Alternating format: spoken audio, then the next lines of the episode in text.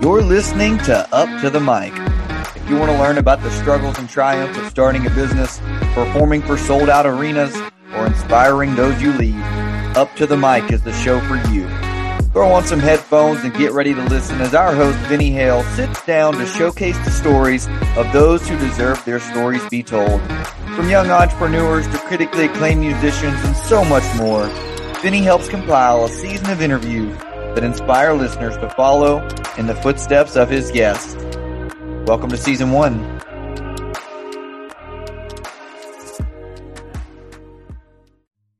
Sorry for the interruption, but this podcast is brought to you by Footy International.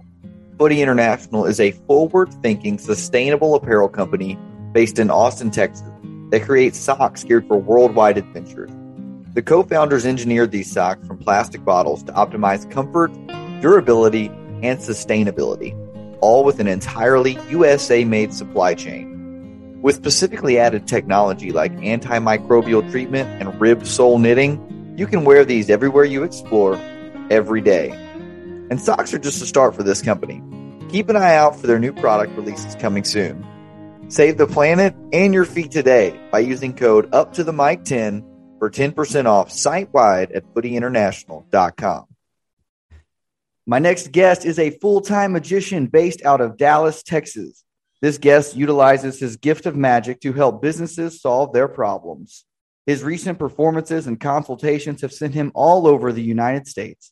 And if you haven't had the privilege of seeing him in action, you can certainly catch a glimpse of the magic and business savvy on his website, apmagic.net. Please welcome my next guest, Alan Paoletti. Hi, thanks. Uh, good to be here. It's actually great that you were able to plan this on such short notice. I uh, have noticed that with a couple of the interviews, I'll reach out and it's very quick turnaround that they are available. And I know uh, you have a very busy schedule. I was following your Instagram or your YouTube earlier. I'm not sure what I was checking out, and you showed a glimpse of your schedule and all the bookings you have coming up. So we're glad you were able to make time for us and come be on uh, on the show. oh no, I well, you know, uh, from one creative to another, you know, um, it, it, can be where I've I've had to do this similar thing. I, I um, I've done interviews, I've done blogs, podcasts, that kind of stuff, and trying to get uh, guests on the program is can be kind of a chore. And so like I'm like, let me be as uh, quick turnaround as I can, so you're not having to like call me up six weeks, eight weeks later and stuff. It's just like, no, if you say you're gonna do it, just commit, just do it. and well, find good. the time. So I yeah. Try not well, to be pain. Well, everybody is excited to hear more from you. And so the fact that we're able to make it happen is all the better. So, for those of you who are listening out there that probably don't know as much about you. And you and I have only really spoken on surface level for a little while. So I, mm-hmm. I really would like to dive a little deeper. Uh, let's talk a little bit more. This is kind of how I start out. And I typically ask, you know, tell us about your story and your time growing up and how you kind of have blossomed into, turned your career into what it is now. What were the early days for Alan like? How did I get here? well, one day preceded the next. And uh, you just, uh, no, uh, it's, well, if, if we want to talk about my um, love or passion and, and, and, the work that I do, um, that started out in Michigan. That's where I was born. I was born in uh, Mount Clemens, which is in Detroit, and uh, grew up in a suburb of there for for 17 years of my life. Developed a love of magic at about five years old, um, watching a Lance Burton, who I still have yet to meet, you get to see this Lance, let's let's let's meet. Um, but uh, I saw him on television, and I could not believe that it was like a real studio audience there while he was performing. And I went, "This is not just like watching a cartoon. This is not like watching a movie. Um, that like he's doing this like in real life in front of real people." And I thought that's the closest you could be to being a superhero. I, I want to do that. that's cool. I want to do that.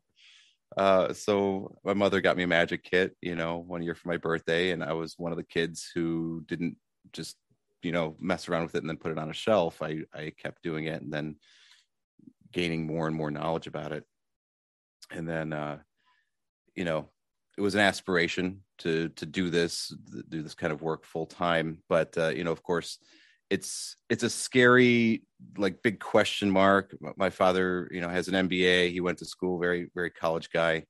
Um, i went to college promised him i would and then i um, was in college at the around 2007 2008 when the housing market crashed. And the job that i had uh, was no longer my job right there was uh, it was it was in a supporting industry and uh, they mass laid off a bunch of people i don't even know if that company still exists anymore but uh, i got laid off and then um, it was that way for about a year and a half, almost two years, where I could not find work. There was just none to be had. And I started plotting. I started thinking, you know, could I could I actually maybe actually make this work? The fear of a regular paycheck is gone. Right. I don't I like I don't need like I'm not worried about trying to do that. I've I've had that taken away from me already so I don't have to worry about, oh gosh, well, you know, I could do that, but it's a big risk. What if it doesn't work out? Is like, well, no, I'm already in a pretty bad spot. Right. Um, the only way only way I can go is up, really. So I um I got my first regular gig was at a sushi restaurant in Allen, Texas, and I got that um, just pounding the pavement. Right, I, I probably went to 150 or 200 restaurants and got 150 to, or I'm sorry, 149 to 199 no's. And uh, this one manager of the restaurant was like, you know, I uh, I think I think that might actually be kind of neat. Let's let's try it out. So I, I uh, talked him into having me come perform there one night a week uh, for the guests. And there's a couple of benefits to having a magician or some type of entertainment in your restaurant.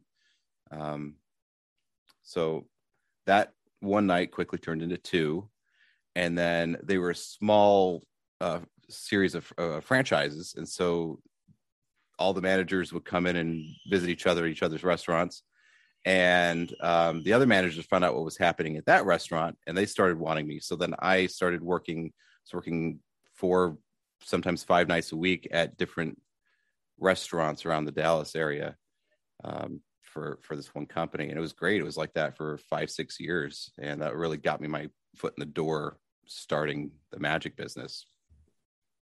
Well, no, that's actually it's so funny that you mentioned Lance Burton, and uh, forgive me if I cut you off there, but I uh, probably mentioned it when we first met a while back. But Lance Burton was actually the inspiration that I got into magic. And for those of you listening, I'm on nowhere, or I'm nowhere near Alan's level of performing.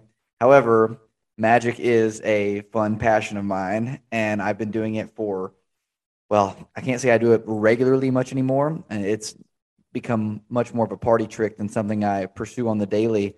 However, back in the day, that wasn't the case. I was actually 10, 11, 12 years old. Up until I went to high school, I was actually performing at company parties and birthday parties and whatever I could really do. I was making like, I think $40 the show, and I'd perform for like 30 minutes. And it was the coolest thing for a 12 year old because while, you know, it, it was, it was a little bit of time out of my weekend or whenever it was, I got to, you know, meet some cool people and I got to make 40 bucks. I had money that none of my other friends had to go to Sonic or whatever we did. Um, however, I mentioned Lance Burton because I went to Vegas and it's funny that my uh, mother and grandmother took a, an 11 year old to Vegas for a vacation, a family vacation. However, that's what we did. We did the whole shows and tours and everything. And uh, Lance Burton was our first stop on the tour. And uh, man, we got to see his whole night performance. And we went into the magic shop afterwards, and a guy was showing me tricks, and he I got the magic kit. Very similar story to you. And I remember going back home, and we had a front window in the home that we lived in when I was growing up. And I ordered a Lance Burton DVD. Uh, this was still back when DVDs were very prevalent. It might have even been a VHS tape, but like Amazon had like just become a thing and I ordered it off Amazon and I was like sitting there just waiting for it and waiting for it to come in the mail. And I sat by the front window and waited for it to come in for like two days straight. And finally, the UPS truck came pulling up and I met the guy outside in the front yard. I've watched the video at least a hundred times. Uh, it's extremely outdated at this point, but my love of magic began in a very similar place to where yours began, Alan. So I thought that was a neat little nugget I'd throw in there. That is cool. But, yeah, uh, Lance is a, the the king. You know, everybody wants to call David Copperfield the king of of uh, magic, but um, Lance has a very rare skill, um, which is that he is equally good on stage as he is in close up. You, they're two different disciplines entirely. So sometimes, you know, most people will follow mostly one route, but Right. Lance was the master of both, and even David Copperfield can't say that. Well, I I don't even. Sorry to go on a tangent here, but since we're talking about Lance Burton, is he still performing? Like, is he still headlining a Vegas show? Or No, he retired, um, Okay. and good for him. He he had a 25 year contract with the MGM Grand, and uh, when that was up, he uh, decided that he was he was probably done, Yeah. and he still he still goes to Magic conventions. Um, you'll still see him around. Um, him and Mac King are good friends. They hang out quite often. Um, had the pleasure of meeting Mac, but not not Lance yet. So I'm hoping that that's uh, that's a that's a bucket list thing. So.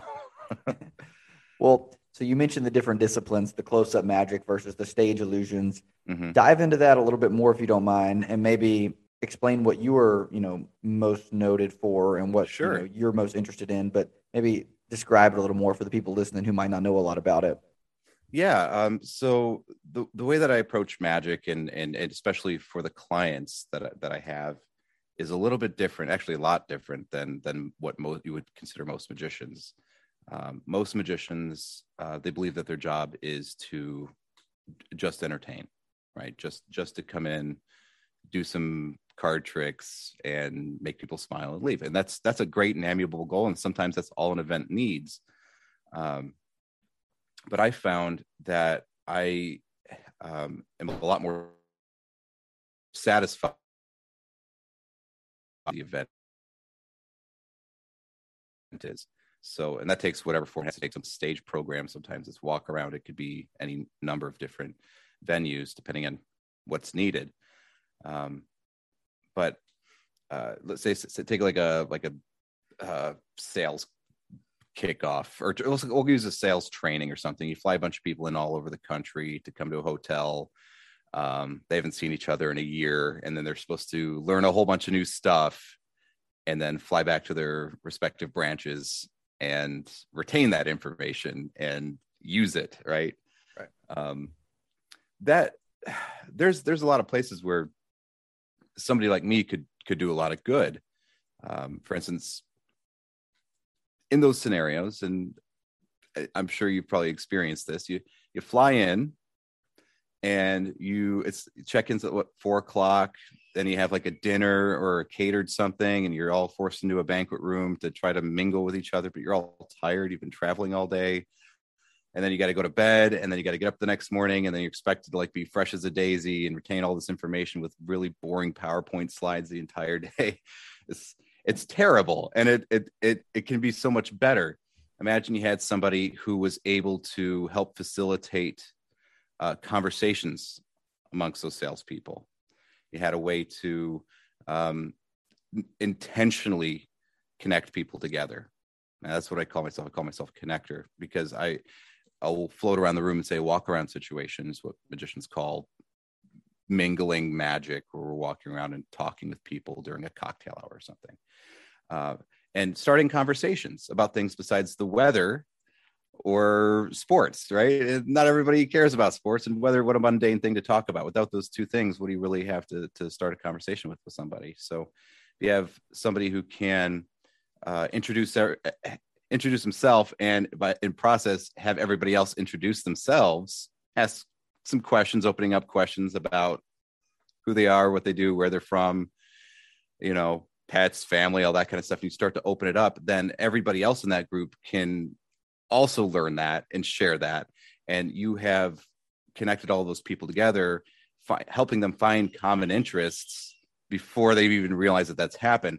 Then you give them an experience that's uh, amazing and they have that to talk about if nothing else. They can talk about uh, oh how do you think he did it? Or how do you that was crazy when that, that did you did you feel anything when it like you know uh, you have you have a place to talk.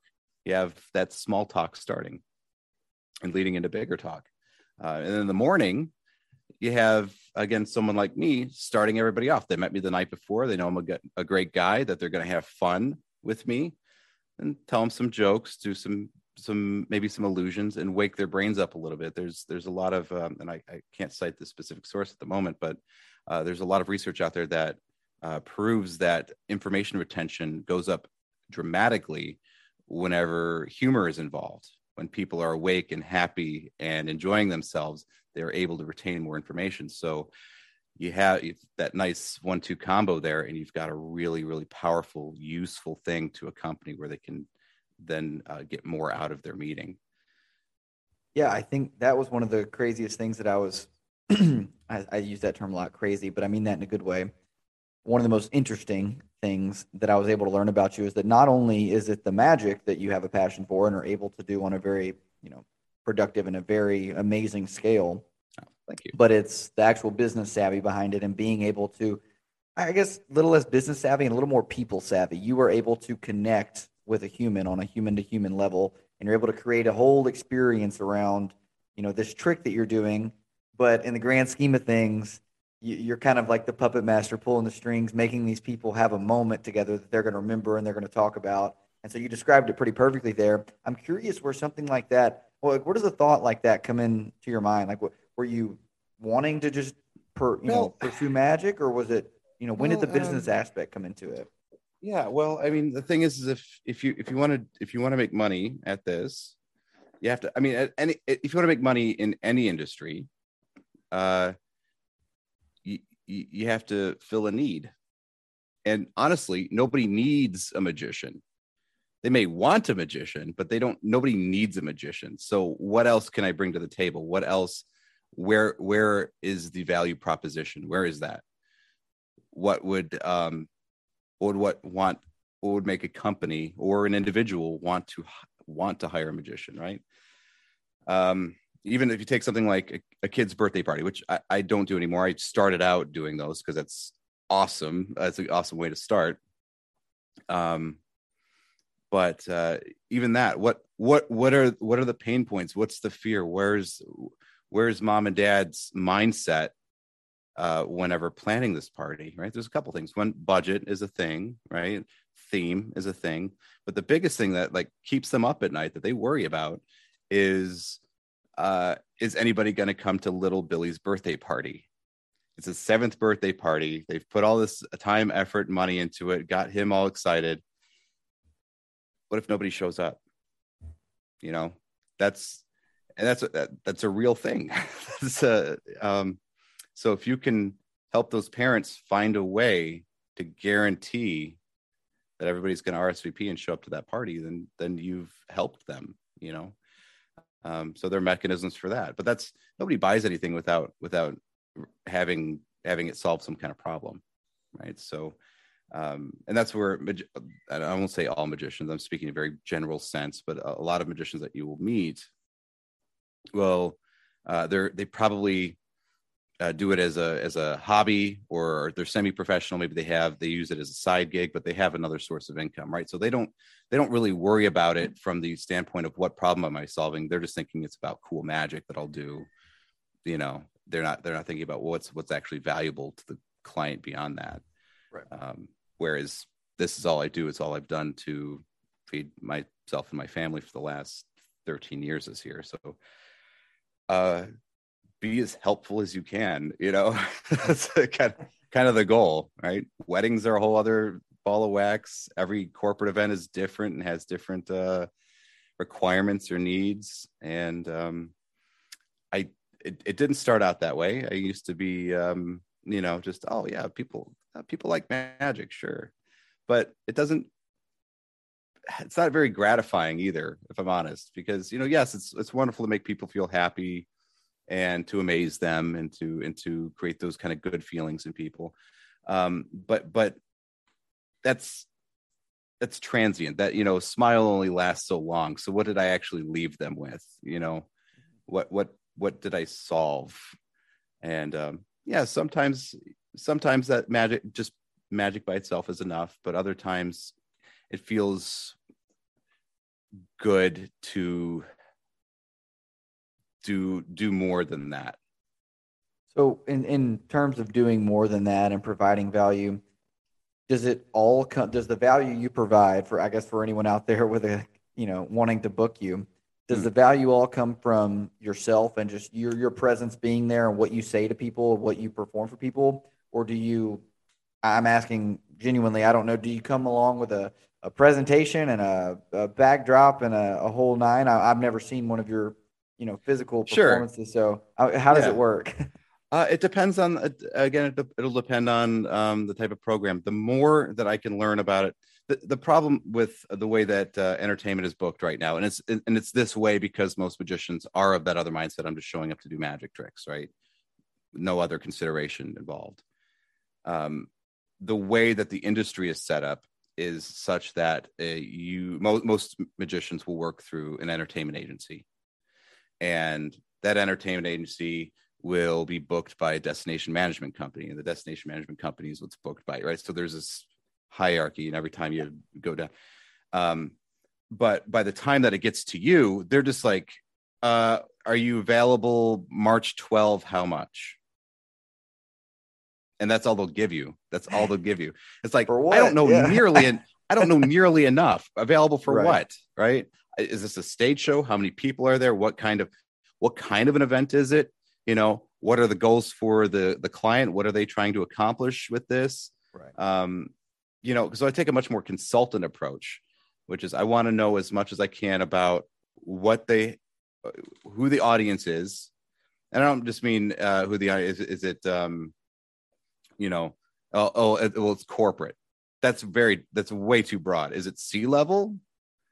Is it new hires? Is it HR? Is it uh, IT? Is it like you, you need, you get need to get very very granular? Are there spouses going to be there? Is this a family event? Is this just for, you know, where where are they all coming from? They're all in town, right? The more that I can know, the more that I can uh, tailor uh, what I do to better suit uh, that event. So I like to get very granular, and I and I also while while I'm on my soapbox, uh, I also fight tooth and nail sometimes to try to get um, um, people to take my advice. And that can be very frustrating too because again with like an uh, and, i'm not i'm not bashing entertainment agencies by any means. They're fantastic. I have some very good friends in in that uh, category and they're fantastic. Um, but they they're not boots on the ground and they also are not set up with that uh, kind of mentality in mind. So that's why it's very difficult for me to work with them a lot of the times because they don't understand that i have a different methodology. Um, nobody nobody in the industry understands that or that consultant aspect. They just think it's you know well it's just magic tricks. What do you need to know all that for? Right. Um, that can be very frustrating. But well, i hope that they take my advice. Well, I'm sorry to interrupt. I was going to say when mm-hmm. you learn all this about them, and you know you do get the background on what the next event is going to be. Mm-hmm. What what's next for you in determining? Okay, this is how I'm going to approach it. These are the tricks that I think would be you know beneficial for this type of audience. Mm-hmm. Um, I was going to ask one of my questions on here that I wanted to bring up was: I, I, Do you create any of your own illusions? If so, yes. you know, do you create illusions for other magicians? Uh, we can dive into all that as we go. But when you get that feedback, what what happens next? Well, then I'll, I'll uh, I, I've been doing this uh, 13 years, so I have a pretty good idea. There, there's only so many different types of events, and they always always will fall into a general category with little tweaks depending on whatever specific information I get about that particular event. But um, you know, I've done everything from trade shows to conferences to annual banquets to you know everything under the sun, everything that there is um, and they're always you know there's always slightly different or there's always a, a little tweak here and there or a you know sometimes you have a smaller company or smaller branch or sometimes it'll be you know well we're doing the entire company and so this is their giant assembly or whatever. But um, so you'll have to tweak things. Do you have an audience of 800 people or do you have an audience of 12 people? Which sometimes it is right? It could be just a very small branch and out in nowhere you know uh, so those those will help me tweak what kind of presentation uh, I would even offer. Um, I won't just say, "Well, I have uh, walk around magic. I have a stage program, and I have a combination of those two where you can do some walker." If I give them that, they don't really even know what to do with that, right? That's right. They, they, I've had people uh, ask me to, could I do four hours of walk around uh, for 30 people. And if you don't know anything about that, that's that's that's ridiculous. That's that's you don't like. Hey, I could take your money, but that's not. You don't need me that long because Yeah. people don't they don't know. They've never. I mean, how many people have actually listening to this, or maybe yourself included, have ever hired that kind of entertainment? you know, It's, so it's hard to know when you. I mean, when you say it, it doesn't sound. As, you have to kind of think about it for a moment before you're like, "Yeah, I don't know that 30 people is really fit for you know one guy to walk around for four hours." four like, hours. It's like, no, you know what? I, I will have outworn my welcome at that point. Um, you know, or do you have like a 90 minute show that we could do? It's like, well, yes, but like, are we doing this in a theater with wings and an intermission? And like, Yeah. or where is this? If it's at a, if it's at a, um, you know, restaurant, uh, banquet room, like I did, like I did a program at the, uh, the Mar- Monarch, which is a nice restaurant here in, in Mhm. uh, Dallas. Uh, I did a program for uh, a company there uh, in December of last year, and um, th- they don't have a lot of space, right? They had a they had a banquet room where the where the company party was being held, and this was one of the smaller branches. Um, but like there was there was no room, right? I th- like if somebody who had asked me to do ninety minutes there, there you know, a, a stand up show, a parlor show, or for ninety minutes, there's there's no way you could you couldn't do it physically. The space would not There's allow nowhere it. to hide. Yeah. No, there's no way to bring anything else on or to have an intermission. It was just it was it was um I don't want to say I don't want to say sardines, but it was it was pretty Pretty pretty closely packed. Yeah. Right. So, uh, yeah, knowing as much as I can about the environment in which I'm performing and for how many people I'm performing will will dictate a lot of the things that I would recommend uh, to to uh, clients.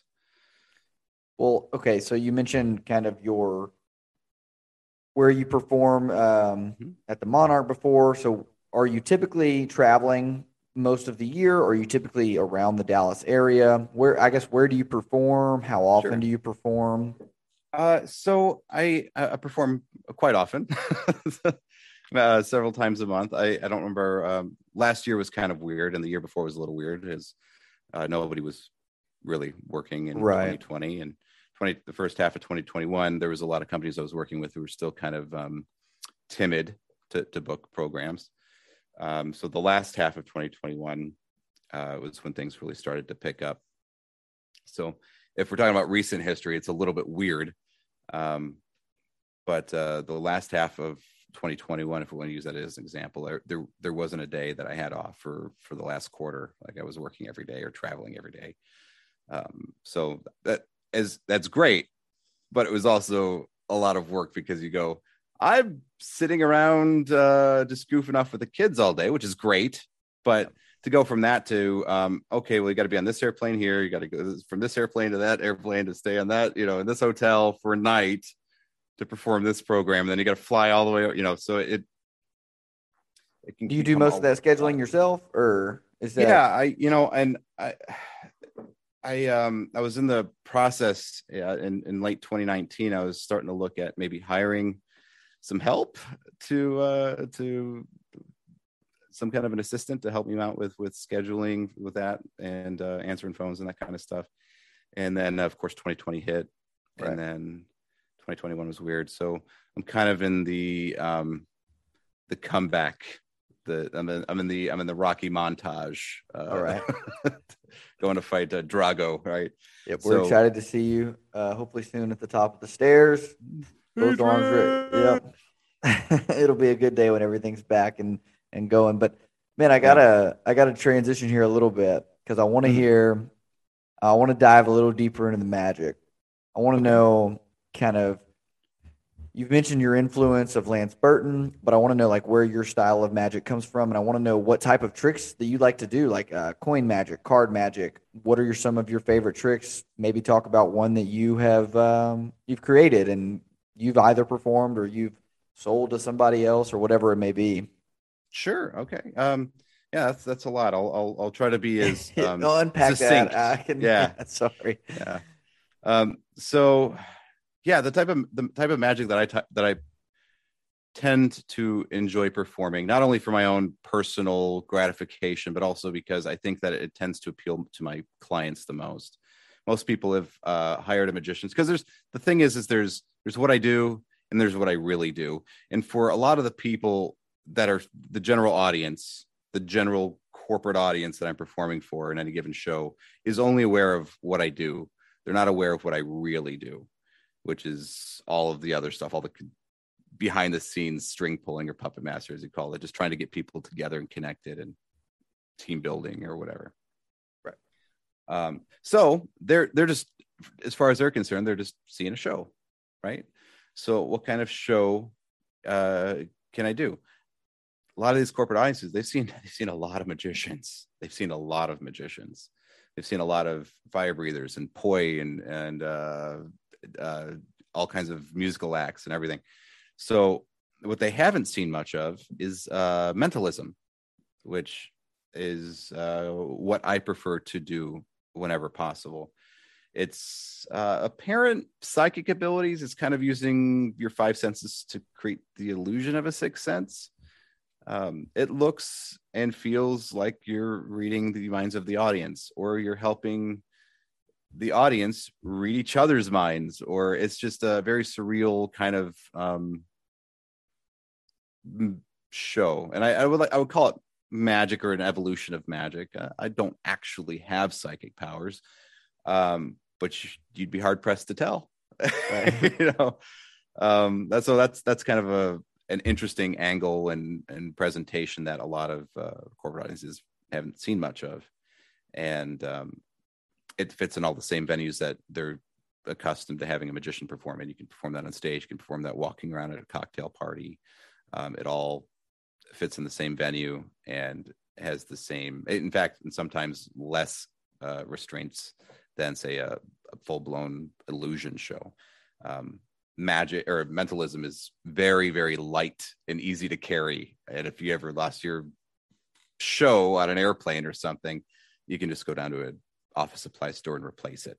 You know, it's because just office supplies basically.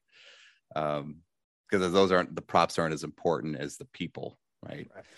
And uh, so, yeah, for for that, for practical reasons, and then also from the emotional reason, the show is really about the audience, and that's what makes it fun and special and different and unique every time. If you see a magician disappear a coin, um, you know you can watch. That'll be the same way he does it a hundred times. But every time I ask you to think about like you know uh, your your first kiss or the street you grew up on that's going to be a different answer and a different re- emotional response every time and so that's why i think that that makes a more interesting show one is about the magician and what is so great and what he's able to do and how oh how wonderful is he and the other one is um, about sharing the personalities of the audience and uh, i think that's i think that's a warmer and more interesting direction to go it sounds a lot more delicate and a lot more intriguing when you say it that way. And so uh, you said that very elegantly. But I, I've always been impressed by the mentalism because it was one thing that I've never really understood. Um, granted, I'm not some expert magician. I'm not trying to claim to be, but having some sort of background in magic, I, I, I very much so enjoy watching magic shows, um, watching magicians do what they do. But there's a lot of times where, even with my very base level of knowledge, especially with kind of closer up magic, with the sleight of hand, that kind of stuff, I know a lot of the little tricks and the moves. And so while it's very impressive, a lot of it is something that you can almost pick up on once you have a little bit of a gauge of how a couple of the tricks are done and you've sure, seen it a bunch yeah. of times. But with the mentalism, I've always just been completely lost. I mean, I don't know the first thing about how it's done, and it it always kind of pisses me off because I'll uh, I'll sit there and I'll watch some game show or I don't know if game shows or talent show, America's Got Talent or the like, and you'll see someone on stage and they've got some mentalism act, and they've got the whole audience hypnotized is the right word, but thinking that they have this sixth sense, you know, and I'm sitting there on my couch like kicking myself because I can't figure out how they do the damn thing. And I, I, know that, that is your bread and butter, so I'm not going to ask you to reveal any secrets, but I just wanted you to know that you are one of those people that severely makes me like pick my brain and be absolutely just completely irritated about the fact that I can't figure out this type of magic. So uh, I might do some research before you and I talk again. That way I've got a better leg to stand on. But for the time being, we'll just agree to disagree on the fact that uh, mentalism is a good type of magic, and while it's impressive, very irritating. So good for you, but we're gonna move on from there. All right. I had to get my rant out. I, I, I okay, so I guess I'll tell a quick story. I think I mentioned it whenever you and I first met, but for those of you who I probably haven't told the story to, um, like I said, magic for me is very much just a party trick nowadays. And I have a very slim selection of tricks to choose from, almost all of which come from a deck of cards. And so I did a trick one time at a party in college when I was, I don't know, junior year of college maybe. And it was just my next door neighbors and their parents who were in town for the football game. It wasn't anything too wild or too uh, far gone.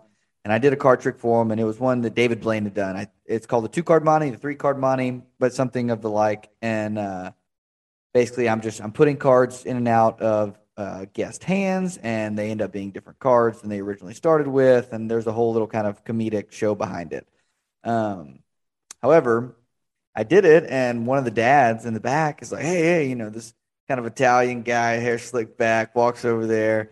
He's like." Uh, do that again, do that again. I'm a video it. And I was like, okay, sure. So I do it again. He videos me. He goes, I'm sending this to my friend. I say, uh, oh, okay, like who's your friend? He's like, David, David Blaine. That's his trick. You're stealing his trick. I sit there kind of laughing, like, okay, this guy, you know, we've all been having a good time. He's just kind of full of it at this point. And uh, no, it turns out this is David Blaine's like high school best friend. They uh, grew up in the Bronx or Brooklyn or wherever they're from, somewhere uh, up there in New York. Yeah, and uh, was legitimately his childhood best friend. I got a text message back with a little clip saying, "Hey man, I mean, my tricks are like a very bare minimum, but he was like, hey, you know, glad to see you doing the trick. Like, keep it up, Ben, or you know, call me by my name. Thought it was cool. That was my one claim to fame. That was the closest I ever got to meeting David Blaine. But uh, I just thought that was a cool little story I had to throw in there at some point. That is cool. That is very cool. He was a very nice guy. So from the he is, and he's a lot less deadpan in in person. Really? That's yeah. He, he kind of assumes that character, and I hope I'm not breaking uh, the illusion for anybody watching. But um, you know, you, you get this very deadpan, yeah, you know, um, kind of performance out of him. That's that's a character, right? That's David Blaine, the character. That's not David Blaine, the person. The David Blaine, the person, is much uh, brighter and um, and uh, jovial. I guess I'll call it. Really? Not, not not so straight, direct to the point. He's um, uh, yeah, much more pleasant and relaxed if you get to hang out. That's good to hear. I mean, honestly, I couldn't get much through a text message, but I'm sure that like you know, I, I, I never thought of it to be a character until you say that, but now I can definitely kind of see where the persona he might put on to get you know after doing it and kind of making your fame off of that Mm-hmm. demeanor and that character you've assumed. Why mess it up? You know, why just roll with it? So, Yeah, yeah. That's Are like you whenever typic- Kiss did, they took their makeup off. It's like don't don't do that. Nobody likes that. Put your makeup back on, team. Uh, we knew you as somebody else. We don't like this this version of you for sure. Oh well, speaking of kind of like making your fame, and I know you do a lot of different things. You've got um, primarily you get all of your requests from either your website, word of mouth, whatever it may be. But what what kind of uh, social media strategy do you have? Are you on social media? Just for all our listeners who might not know, kind of talk about what your goal is there. If you do magic online, how that all works. I so I resist it. Um, I, I know it's very popular. Um, you know, I know TikTok's a very popular platform, Instagram for for magicians, and with with good reason. They're you know, magic is a is a visual art form, and it translates very well to video in in a lot of instances. Not always, but often. And um, yeah, there's a lot of people that do. it. But here's the thing: is I'm I'm not really interested in being. I don't think I can. I don't think I can accomplish my goals as almost consultant magician in um you know kind of as a secondary uh to to what i'm really trying to do um i don't think i can tell that story effectively in 15 second clips. Um because that that puts all the value on the magic not on your ability to actually help anybody you know? And so I, I think that's yeah that's that's the greater ill of of all social media is that we we you you get to see things through a really tiny window and it's exactly what whoever's recording it wants you to see but it's not the full story. And um so I've I've resisted that, but um, I'm starting to realize that a lot of um, that's just through market research that I found that a lot of potential clients of mine are are spending a lot of time on Instagram and are finding uh, solutions to their problems through Instagram and who who else they know that they're connected to who has worked with such and such a person. So the larger my network gets on Instagram, the easier time I'll have finding or having help having having other people find me and then uh, being able to help them. So I am starting to uh, to try to ramp up my Instagram a little bit, but uh, I've resisted most. I, I, like I don't I don't do any paid advertisements at all um, because it's very difficult to make it make it a soundbite that that Google will pick up on that keyword. Nobody's looking for what I do because they don't know it exists. Um, so most of the work that I get is through is through word of mouth, right? I'll work with a with a company and they'll love what I do and think it's great and like, well, you got friends probably who work at other companies, right? Yeah, yeah. Well, let's I can help them too, or I think I can. So let's get them at so that's kind of how that works is I'll just um uh you know all word of mouth. Now, the other way that uh, I'll, I'll find work is also through other magicians, the network of magician friends that I have, and um, that is a is a great blessing that we have here in Dallas is that there are a couple of really really great magicians in this area, um, and I'm lucky enough to be friends with all of them. And so, say one of us is in Chicago doing a program, you know, or Atlanta or whatever, and somebody calls up and says, "Hey, are you available for such and such a program?" Uh, no, I'm not. I'm sorry. I'm I'm actually going to be in Atlanta that week doing a program for Coca Cola, whatever. Um, but I know who you need to talk to if he's available. You should definitely grab him. He's excellent, you know, and I can actually say that, you know, w- with full endorsement. And that's, um, that's really cool that we have that kind of relationship here in, in the Dallas area. Cause you don't, you don't get that everywhere. Um, unfortunately can be an industry where a lot of people are always trying to, um, steal each other's work or undercut somebody else or whatever, right? Some kind of ugly bad mouthing of, oh yeah, don't pick him, he's terrible, oh, you know, whatever. Um, a lot of that, um, not not here in Dallas, but in a broad sense, that that tends to be um, how some of those social structures end up panning out. But uh, the guy, the guys that I know here, and it's all guys. There, there, there are no lady performers here in Dallas, no lady magicians, not yet, anyway. Hopefully that'll change. But um, all the Dallas magicians here, um, we all know, like, and respect each other, and we know what type of work each of us does, and so we know who to call for what type of work, so that we're not calling.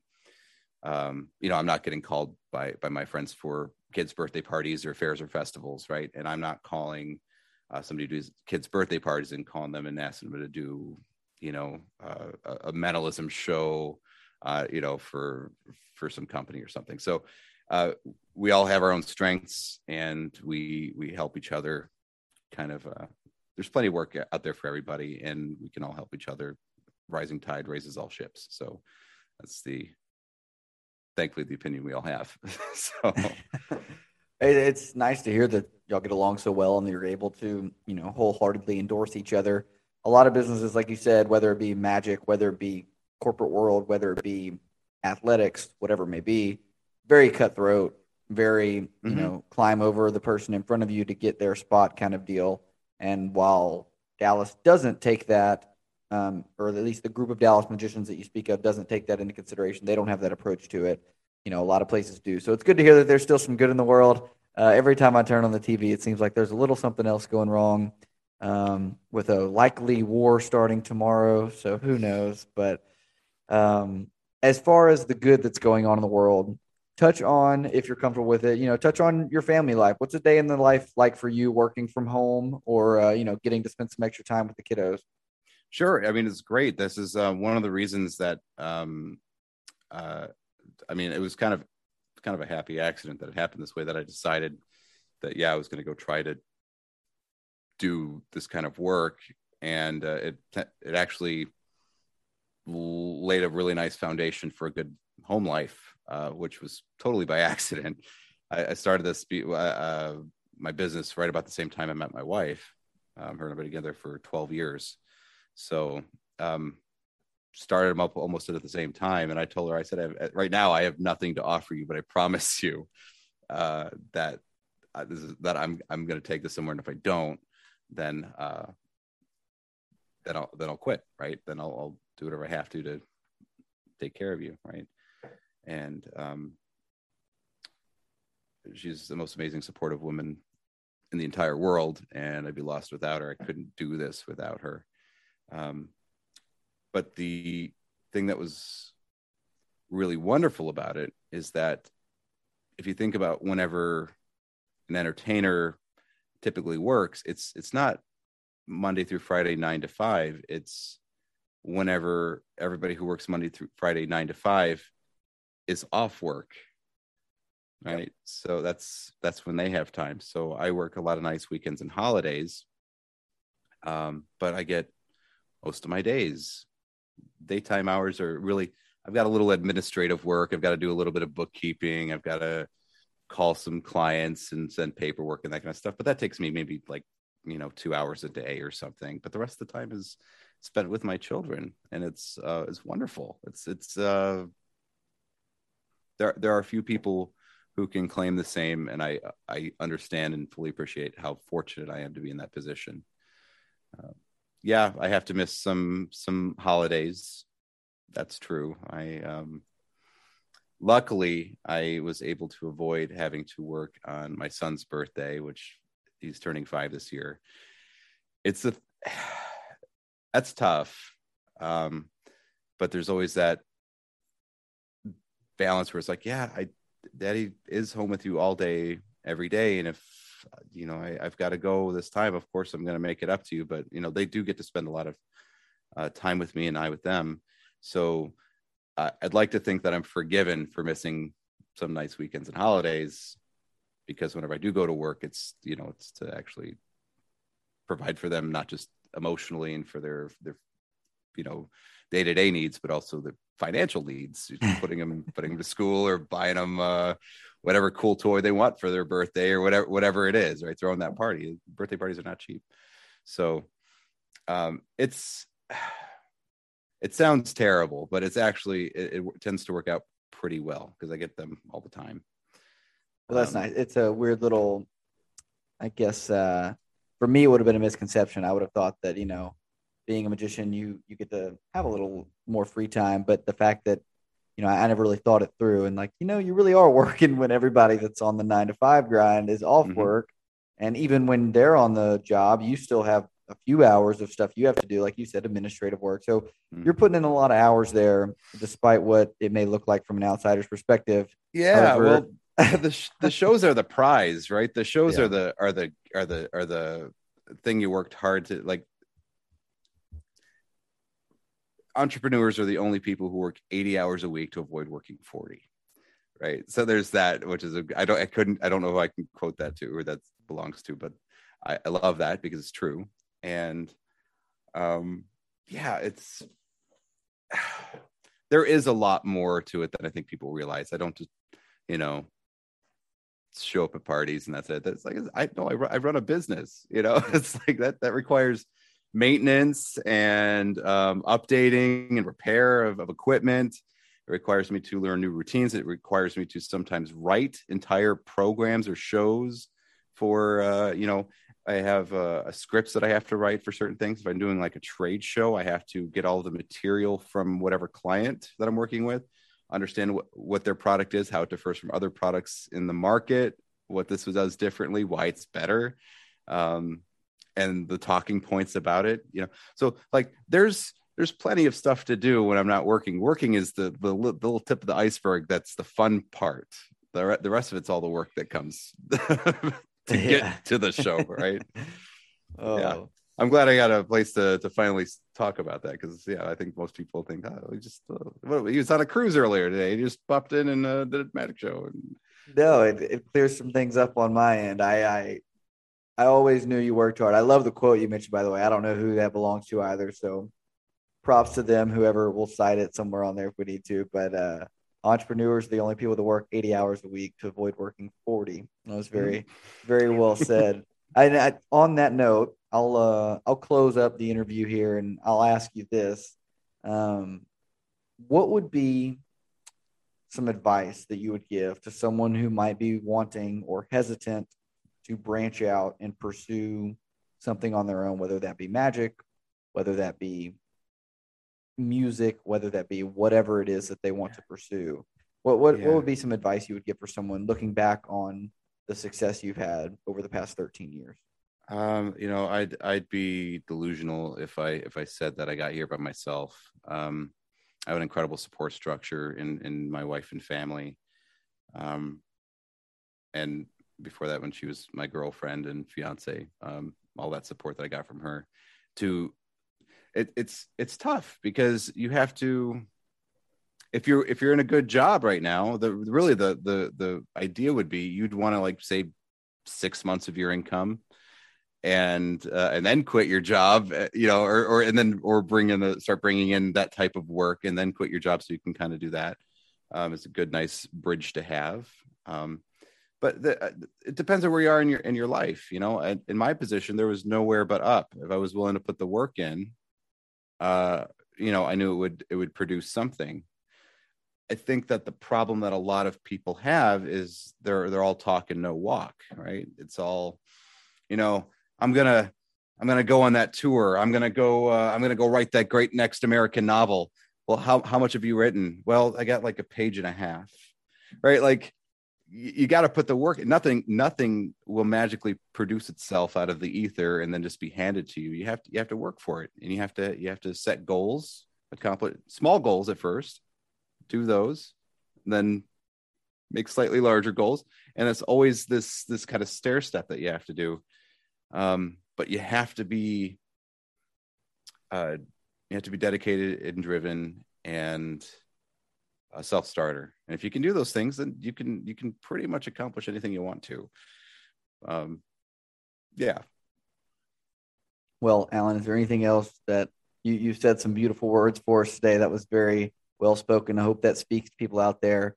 Um, I've said it a hundred times on the podcast, but the whole premise behind the show here is to share the stories of those who deserve their stories to be told and you know, at the end of the day, we want to inspire people that listen to this to go out and live a story worthy life of their own. That is that is the slogan I'm kind of running with here. And so I, I hope that you've done that. I hope that by sharing your story, you've been able to inspire one of our listeners out there, even if it's just one, to uh, go take that chance and uh, start ordering their next Lance Burton DVD in the mail or whatever it may be. Um, but just kind of in closing, is there if there's any other thoughts that you'd like to mention or anything else that you'd like to say, I'll I'll wrap up here in just a minute. But now is your time. If there's anything else you'd like to share with the the people that might listen. no, um, well, you know, on on on the inspirational side, if we're gonna go that route, I don't claim to be inspirational, but um, um, yeah, um, you have to you have to dare to it's when I when I told my my folks that I that I was going to do this for a living, you know, and I had the idea when I was a kid. I love my parents. They're wonderfully supportive now. But when I told them I wanted to be a magician when I grew up, my dad was like, "Well, you know, okay, but maybe still go to college." And I know I know what his I know what his reasoning was. I'm a father now, and I get that. I get the whole hey, it's nice to have dreams, but sometimes dreams die, and and uh, you need to have something else, right? Because you're going to have the whole rest of your life, and you have to be able to support yourself. And my my dad doesn't say that anymore.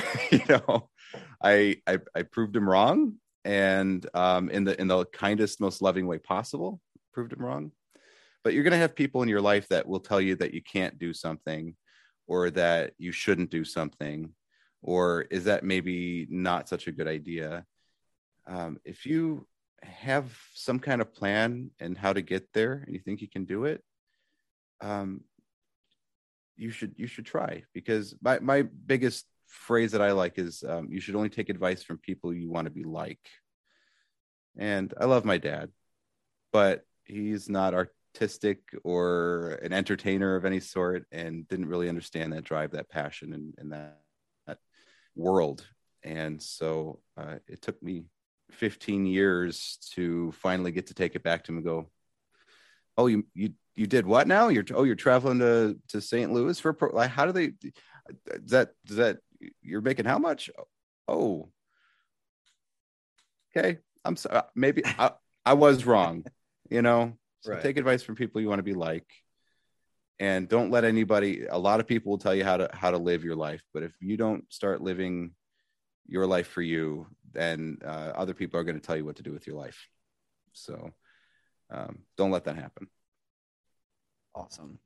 Well, Alan, thank you so much for being here on the show. It has been an absolute pleasure uh, pleasure's all mine for all of those that are out there listening. If you want to hear more from Alan, see his latest tricks, or book him for your own company, you can follow him on his Instagram at AP Illusions and on his website, apmagic.net. As always, don't forget to follow us on Instagram and Twitter at up to the mic underscore pod. And we will see you in the next episode. Season one premiere is almost here, everybody. Look forward to hearing and showing you some new stuff soon. Thanks so Yeah. much. I'm like an addict, do I gotta have it. I ain't even playing, got a really bad habit.